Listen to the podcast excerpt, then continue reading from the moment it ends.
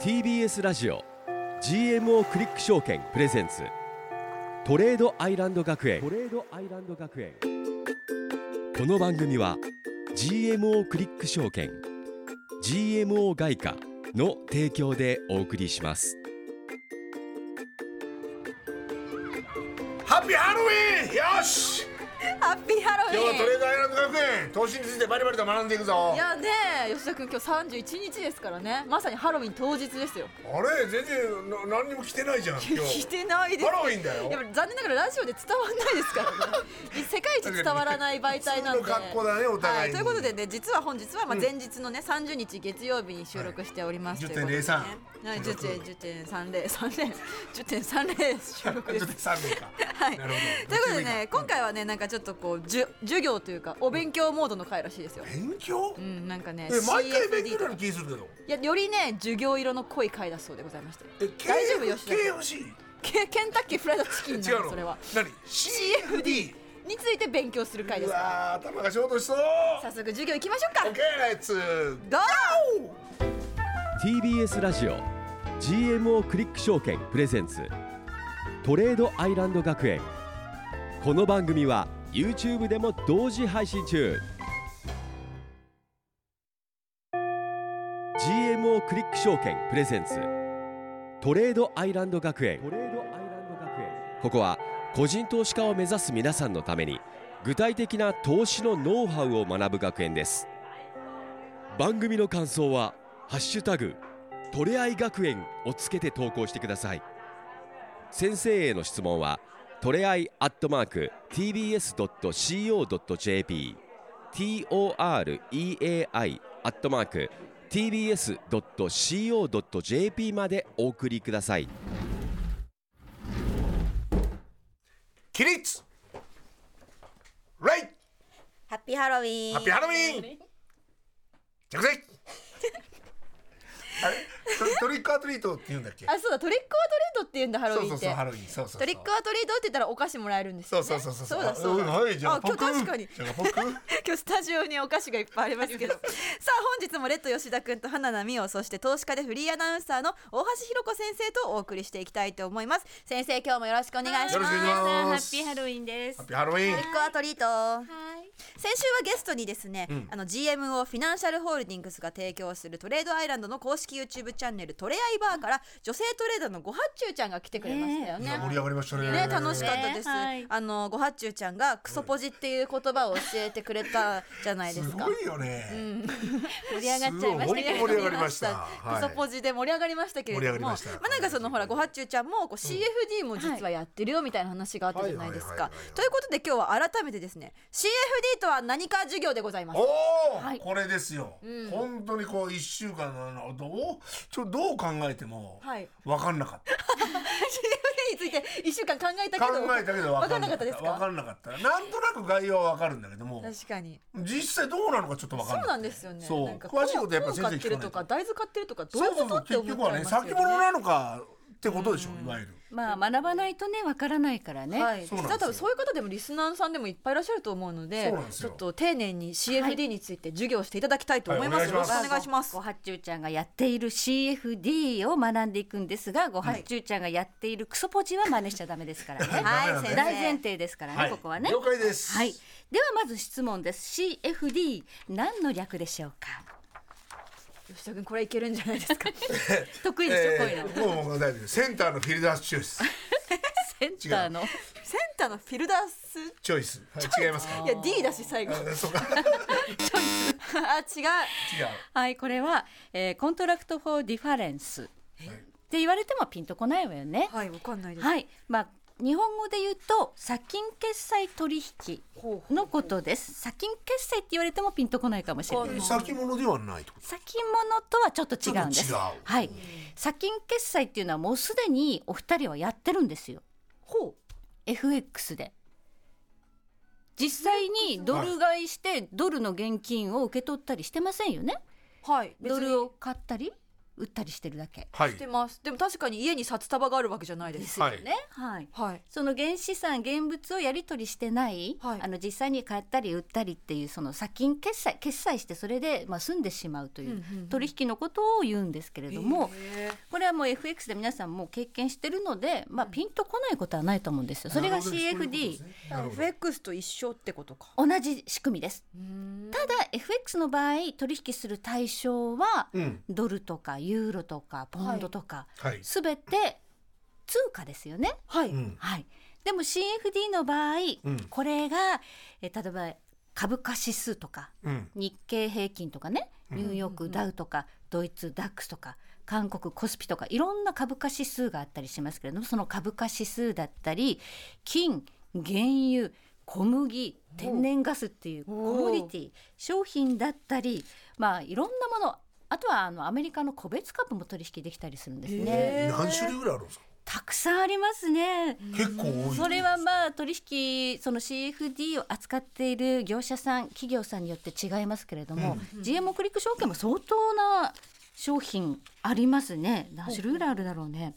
数えてないですでもああなるほどねじゃあ自分の得意なものというか、はいそれを取引すればいいってことですかだそうですねから僕なんかコーヒーが好きだとあコーヒーも確かあったとあ思りいまますすかねねココアとかああじゃあそれに関してこういろいろと取引をすれば、そうですそうですなんか面白いかなってことですかねそうですね自分が身近に感じているものがあるんだったら、やっぱりそれを取引する方が分かりますよね、わかります、ははいまあ、ドル円が全然動かないのにドル円ばっかり執着しているよりも、まあ、いろんな、ね、その商品が、まあ、バラエティに富んであるっていうのは一つ、まあ、魅力だなということなんですが、いはい他に、まあ、特徴としましては、まあ、取引できる時間帯というのも、はいまあ、FX はこう24時間ですけれども、はい CFD もまあ対象となるその銘柄によってはちょっと様々なんですけれども、はい結構あの日本の個別株なんかだと朝の9時から午後の3時までっていうはい限定的な時間ですけれども、はいいまあ、いろんな銘柄がありますので、はいほぼほぼ24時間どれか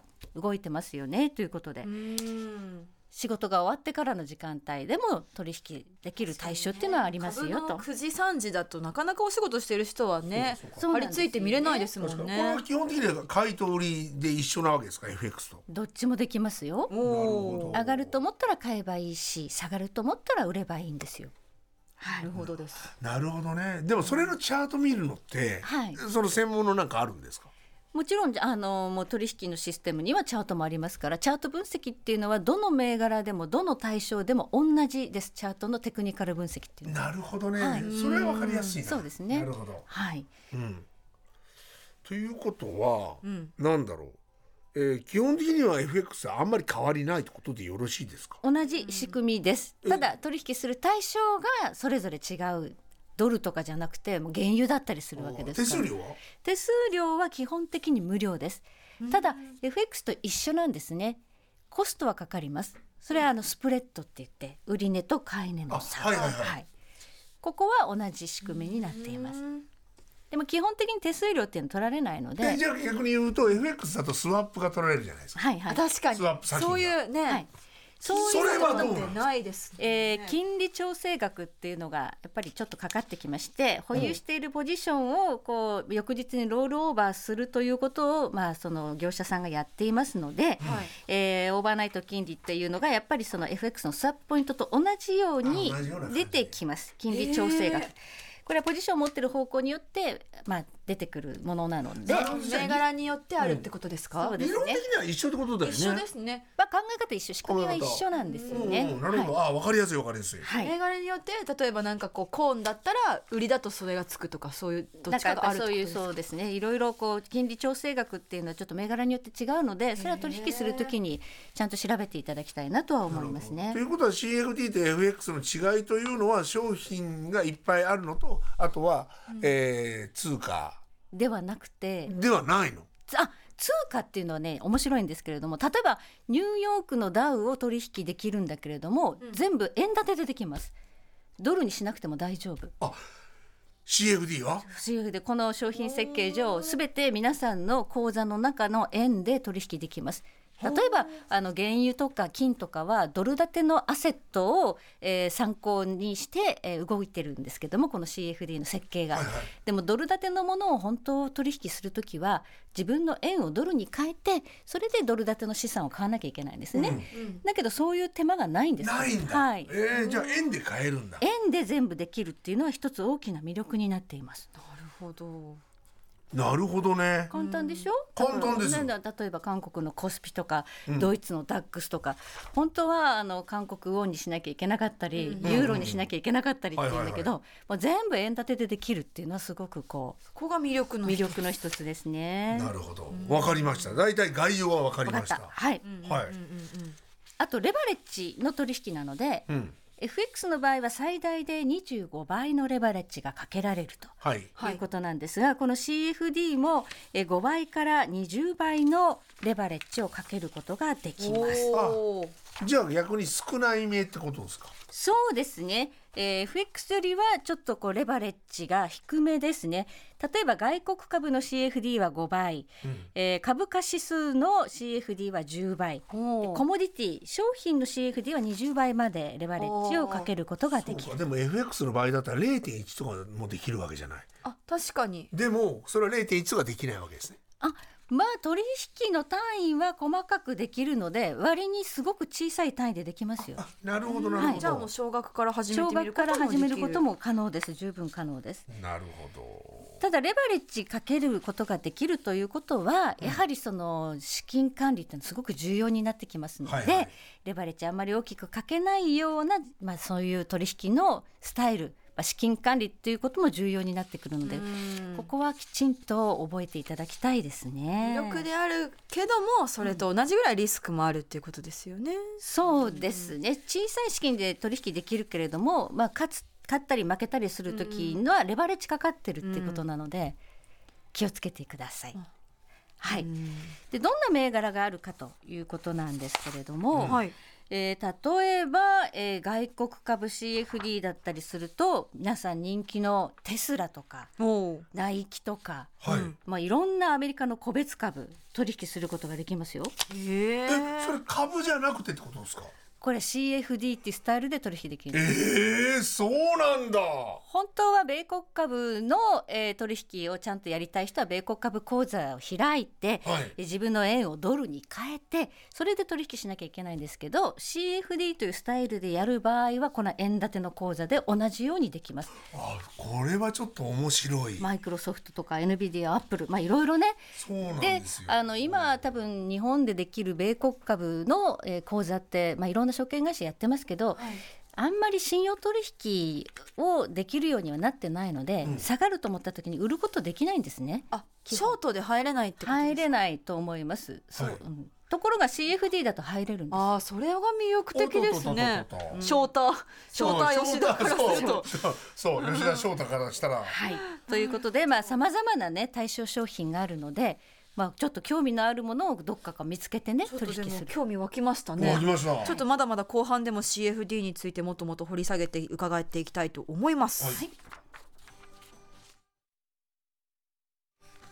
トレードアイランド学園本日の一曲は柴谷ひろみでお魚天国でした。なんでなんでこの曲かわかりますえちょかっ？と待ってなんで天国だかおら魚天国。死んでるってこと違います。違います。 CFD っていうシ C フード。ーフードそっちの方 CFD らしい。うわとてかシーフードの C って S じゃん。さあということで本日のトレアイ学園、えー大橋先生に CFD の基礎中の基礎を教えてもらっています後半も引き続きよろしくお願いいたします、お願いします先生質問です、はいまあ、こう我々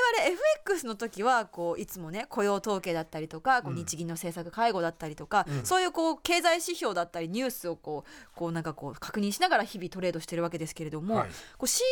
CFD にもそれ小麦とかコーンとかにもそういうのがあるんですかそうなんですよね。ここはね、あの、ポイントであって、はいちょっとこう CFD やるときにはちょっとね、あの勉強が下調べが必要なところではあります。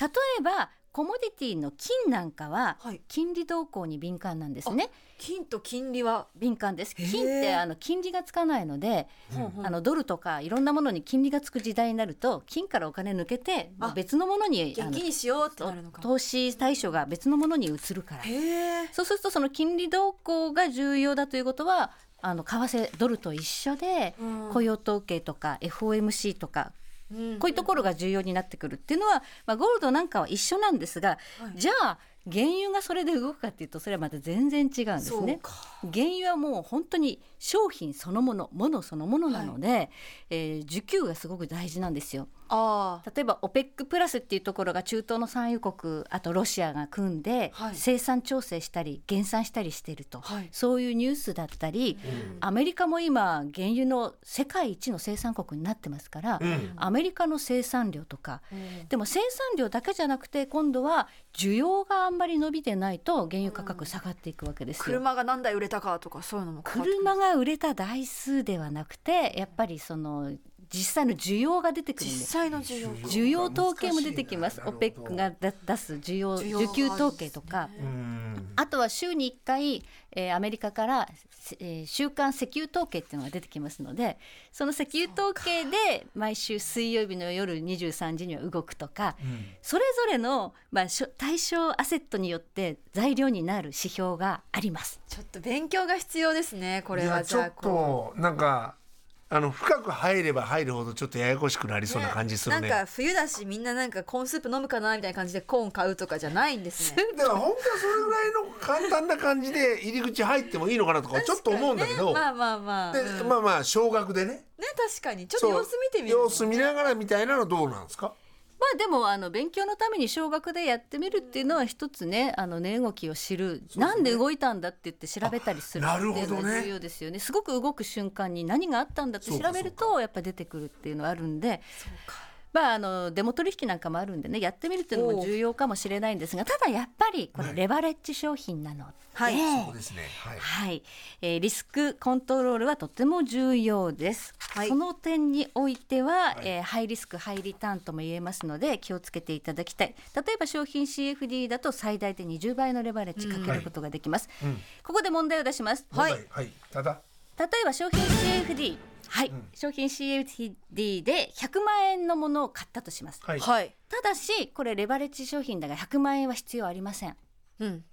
証拠金で取引です。はいはいはいはい。レバレッジ20倍だとすると、ん実際に使う証拠金はいくらだと思います俺はもう終わったらいいもんねね、もっとだけで簡すか単ね。ですよねははいい。はいはい五万円正解はい5万円ですね素晴らしい割り算ですねはいえちょっとバカにしてません 先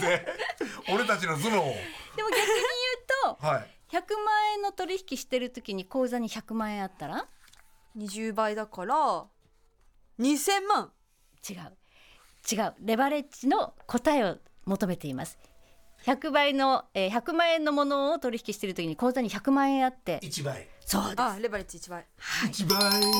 そうです。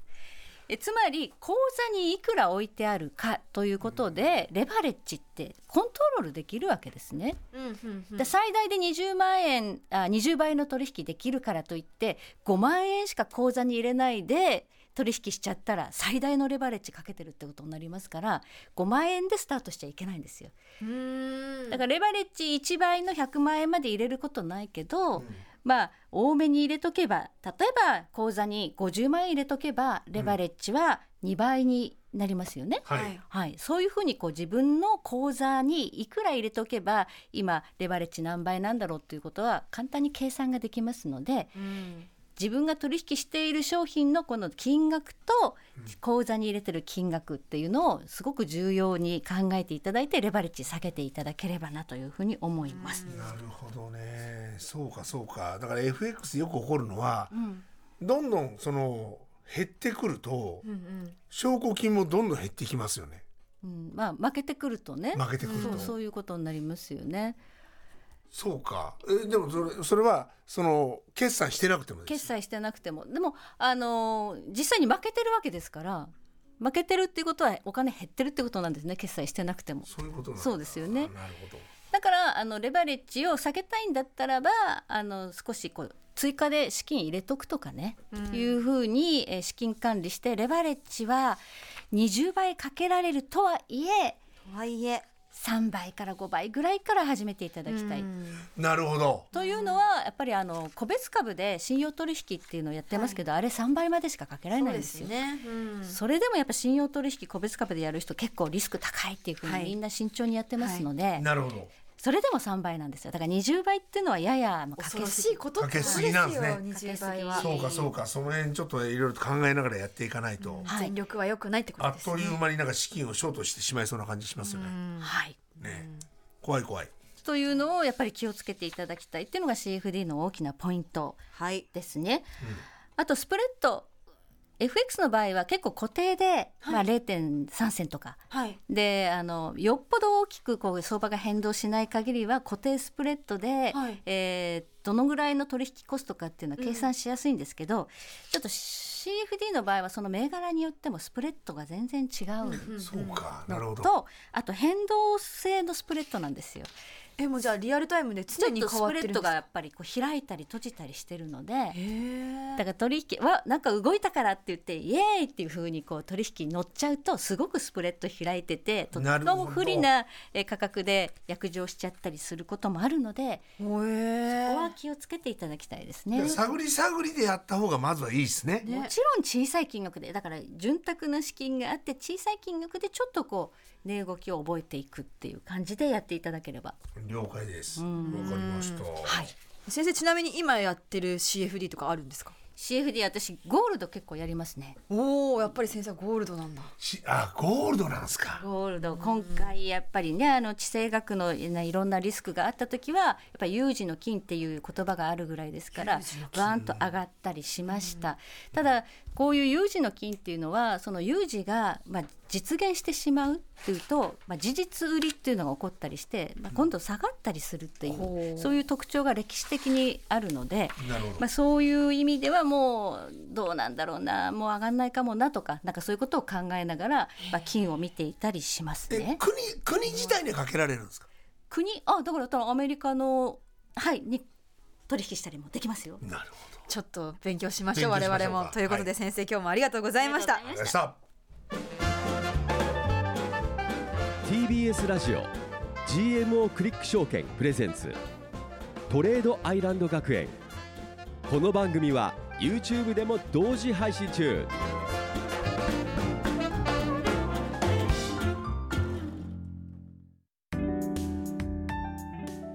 ここで GMO クリック証券からのお知らせです皆さん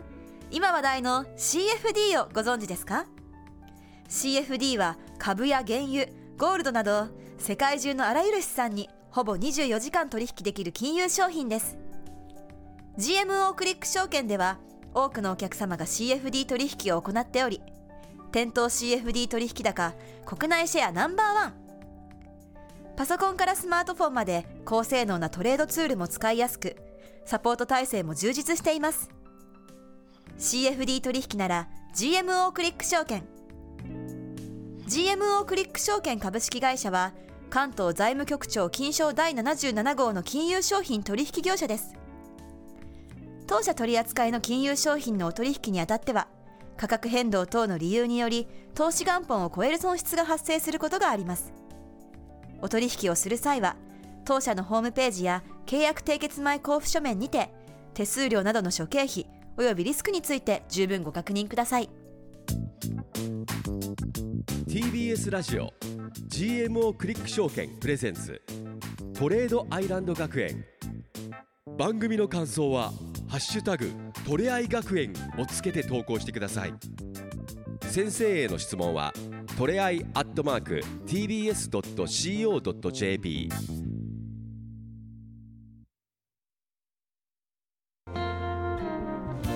TBS ラジオ GMO クリック証券プレゼンツトレードアイランド学園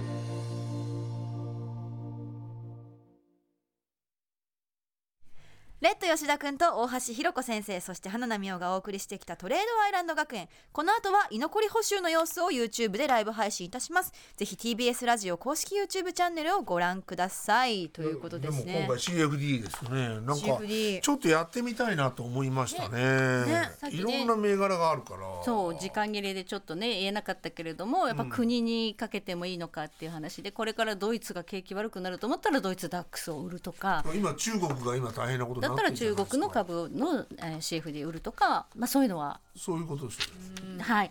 まあ、デモ取引がありますのでデモ講座をままず,、ねずデモからじゃあやりましょやう我々いもやでもだと調子いい なでも調子いいなデモでデモの時はいけるんですよそうねデモもうあるあるって何なんですかねなんなん本だろ当うにねでもねお気軽に皆さんもぜひぜひデモ取引から始めていただけたらななんて思いますねはい本当そうですね、やってみましょう我々もやってみようねにな冬りにます冬に強いもの何なんだろうねなんでしょうそこですよねでも電気代かかるしさあ電気電気とかないんだ電気は取引する商品は確かなかったと思うんですけど、灯油があったかなヒーティングオイルとかあの夏場はガソリンで冬場はヒーティングオイルっていうのがあるんですけど GM さんにあったかなちょっと調べてみて。うん、はいい、ろいろだから気になること調べていきましょうこれ了からも解ですということでここまでのお相手は花奈美桜とレッド吉田と大橋ひろ子でしたまた来週また来週 GMO クリック証券プレゼンツトレードアイランド学園この番組は GMO クリック証券 GMO 外貨の提供でお送りしました TBS ラジオ GMO クリック証券プレゼンツトレードアイランド学園ツイッターは「ハッシュタグトレアイ学園」先生への質問はトレアイアットマーク TBS.CO.jp までお送りくださいさあここからはトレードアイランド学園の放課後延長戦でございます TBS ラジオ公式 YouTube チャンネルのみでの配信となります、はい引き続き大橋ひろ子先生と一緒ですよろしくお願いしますお願いします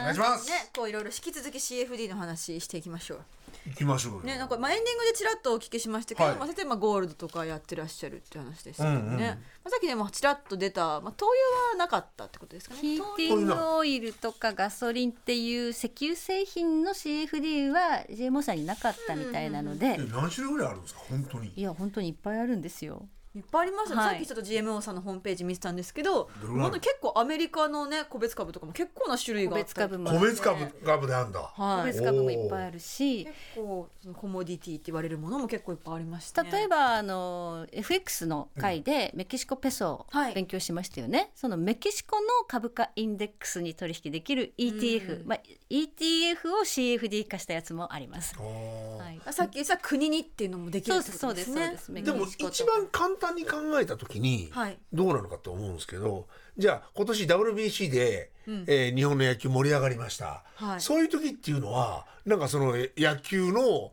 えーブランドというかあでも個別株だと日本とかだとあ結構盛り上がったりするんじゃないですかそういうのそれはでも CFD は関係ないのえ例えばそういうのってナイキとか関係ある？そうナイキとかあああじゃあナイキ取引できますよ。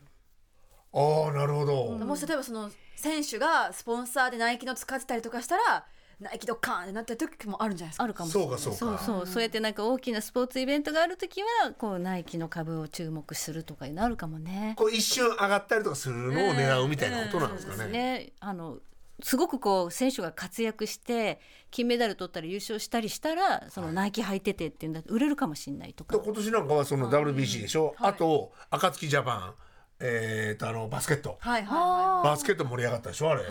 かなりなんいはいで結構スポーツブランドとかもそうもしかしたらその辺なんかは僕なんかやっぱスポーツやってたから、はいそういったものをに目をつけてはい買うのはありなのかなありですよ全然。ですよね、興味あるジャンルの方が商品の方がやっぱこう興味持ってみますもん ねそうあ宝塚とかないの宝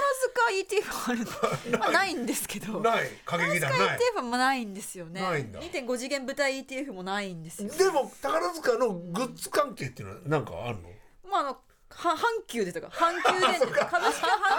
急電鉄はでもきっと株あるんじゃないですあかああります国内ねのそれはまあ日本株の日個本別株ですけどね。そうああそうか個別株か個別株とまた別個にしないでともダなメんなかんそだれでやっよぱなニュースとやっぱ連動して見ていくってことですよねまあ、この CFD って世界に投資できるって魅力がありますよね。ほどいろんな国のその ETF をまあこの CFD にしてたりとかしますし、え原油や金とかああいうのってやっぱ世界情勢で動いたりしますから、原油なんかまさにウクライナとロシアの件でものすごく上がったりしましたからね。あのよくあるじゃ天ない然でガすスかもね、はい。あのそのそのあの上がったり下がったりってアメリカの選挙の大統領の選挙の時になんねかありますね選それも挙アノマリー動くみとたいなのかありますありま。ねそういうのもありますね。そういう時によく動くようなものに目をつけて買うっていうのもありなんとですいうのももちろんあります。来年は本当にもう大統領選挙の年なので。はわあそう出でたすねそれにちょっと気になりますよね。い。なんかでもこう大橋先生的にこう FX とかまあ通貨とかまあその株式と違った CFD ならではのなんかこう面白さみたいなものってあるんですかうん本当にだから今言った世界に投資できるっていう意味で、世界に目を向けて、えーいろんなことが動いてるんだなってことを実感できる。実感できるだから極端に言えば、ロシアとウクライナが戦争が、えー勃発してその時に小麦がやっぱりはいはいはいはい大変なことになったからその時にこうすある意味損をしてる人もいるわけですよね。もちろん小麦あの売ってた人はすごいねやられてますよね。はい。だから何が起こるかわかんないじゃん。わかんない天然ガスなんかもそうでしたからね。そうか、その辺はもういち早くこう情報を収集しながらい。やなんか全部一緒ですね FX とかとねうん。で頭絶対良くなるよね。頭良くなるというか、なんかいろんな世界の情勢をうん考えながらこうなんかニュースを見たりとか。そうそうそうニュースをやっぱりこうじ入れるっていうねそういう意識が変わってくるそのうで。だから俺この番組やり始めて、はいやっぱ NHK 見る数増えましたもんね。 おおやっぱり。あやっぱ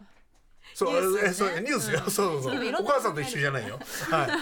い。そう。ニュースを見るね。数増えました確かにニュースサイトとか見る機会は増えましたねなんかうんそう。巡ってくるツイッターとかでもやっぱニュースをよくそっちの方見るようんね。タップしちゃう結し局はなんかちょっと、えー連動してるわけだから、うんそうこういう FX そうもそうそう。なんかだってこうその小麦とか言っても我々こうニュースで見るときは文字じゃないですか、うん小麦が高騰とか、それを実際 CFD のその講座開いて、うんアプリで見ればそれがチャートで見れるって思ったらあ本当にこんなドカーンってなってたんだとかが見れるわけじゃないですか。はいはいはい、でより一層実感できそうですね確かになんかこう身近に。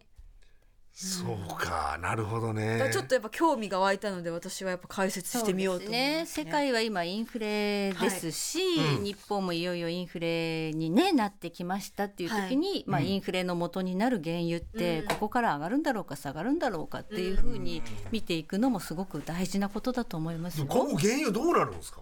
ん原油うん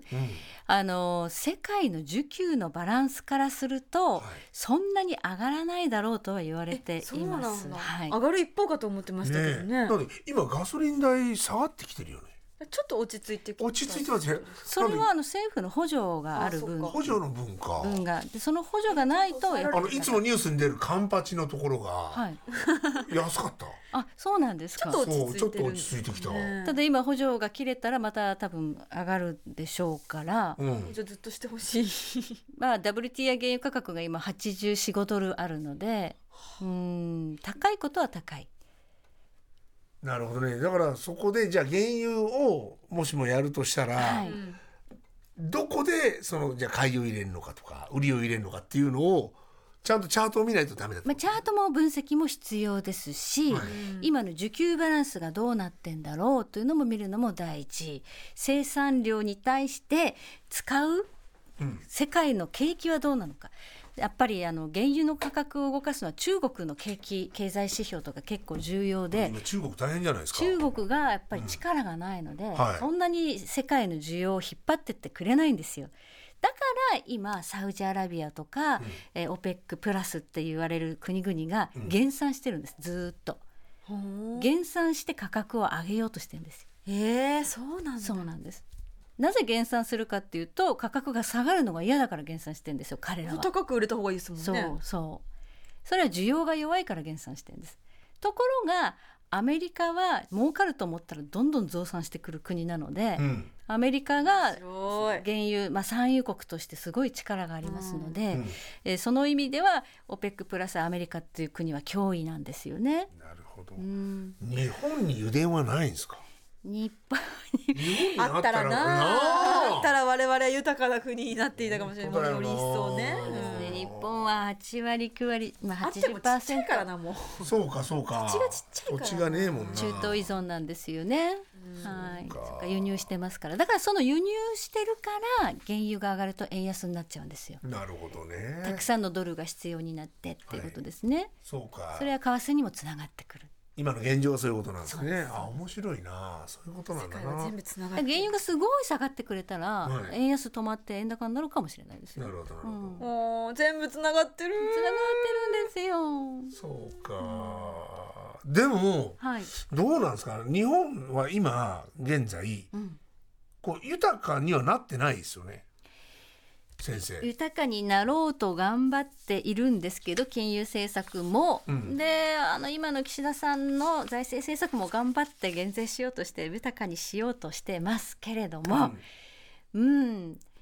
日本人のマインドがまだその冷えたままなんですよねそ。っか。だって日本人のあの金融資産って2,000兆円あって、うんそのうち半分キャッシュで持ってるんですよ。うんだからうん本当はとってもお金持ちでそれを使えば日本のあの GDP はもっと上がるし、うんうん景気良くなるのは分かってるんですけどみんな使わなくなっちゃってんですねまあだって使えないですよね。怖くて先老行後のきこと不安とか考えた有ら機。不安で。う安んだからこのマインドが変わればぐわーっと良くなるとは思いますこのマインドチェンジってどういうふうにやったらいいんだろうねっていうのが永遠のテーマ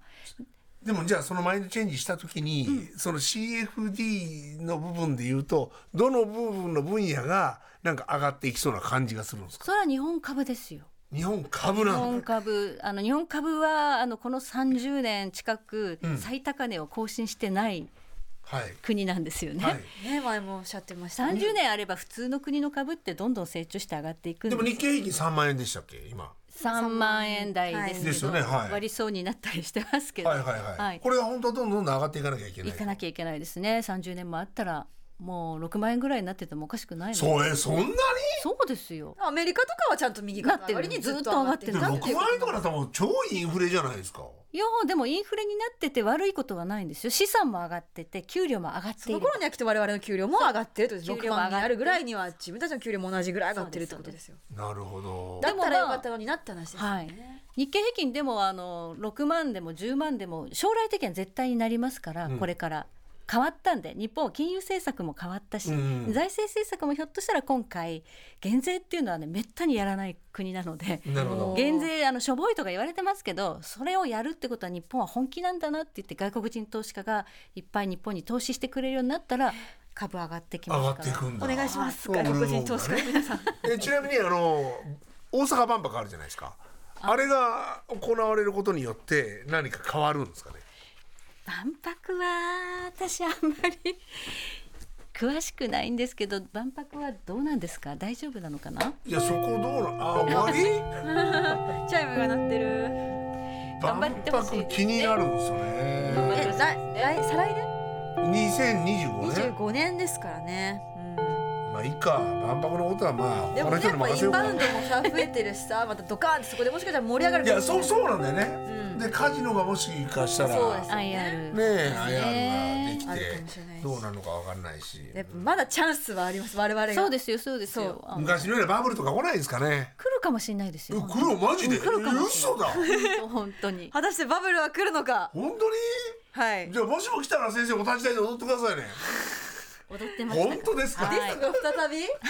えますかえー来るかもわかんハワイなロケい行けますかみんなで踊りましうょうわそれ来たら面白いバなブル来てほしいでもどうやれば来るんですかういやだからマインドチェンジまあでも外国人投資家が日本にあの投資するようになってますから例えばあの熊本に TSMC の工場ができるとか、はいい、あのいろんなあの投資、うん直接日本に投資するっていう案件がいっぱい出てきてるので出てきてるんだ今出てきてますいい感じですねいい感じですえだから中国への投資もみんなやめちゃいましたから、そっかその分のマネーがそうマネーがやっぱりえアジアマネーがでもインドも強力だって言いますよ今インインド強いって言いますよインドも大注目の国ではありますじゃあ日本どっちがいけるかいやそうなんですよ頑張りたいですねただし精密なものを作らせた時は日本やっぱ職人肌ですから日本人は、いやーそれそこで勝っていきたあいでのすねネジ一本でもすごいよそうですよ本当に中小企業頑張ってるよということでトレードアイランド本日はここまででございます、はい番組では YouTube 配信のほかポッドキャスト配信も行っています質問などすべてのメールの宛先はトレアイアットマーク TBS.CO.JP ですメッセージお待ちしております最後に CFD について GMO クリック証券からお知らせです、え GMO クリック証券ではなんと現在 CFD デビュー応援企画を実施中でごおいざやいいまやすいやはい、500円がプレゼントされる企画なんかもあるみたいなので、ぜひぜひ GMO クリック証券さんのサイトでですね、公式ホームページの方で CFD デビュー応援企画チェックしてみてください。はいデビューキャンペーンだって、あいいねまさにいいタイミングですねこ。れ我々もやりましょう500 500円デビュー欲しいでしすましょ。 500円で何かを買いましょういよ。やもうそれはもうありがたいですワンコインねコーヒーのやつをねオッケーわ買いましょうかりましたはいコーヒー買いましょうね、ぜひぜひ我々も始めてみたいと思い了ま。解ですすということで本日ここまでですかね。はいそれではまた来週火曜日にお会いしましょう。ささよようなならら。 TBS ラジオ TBS ラジオ GMO クリック証券プレゼンツ GMO クリック証券トレードアイランド学園トレードアイランド学園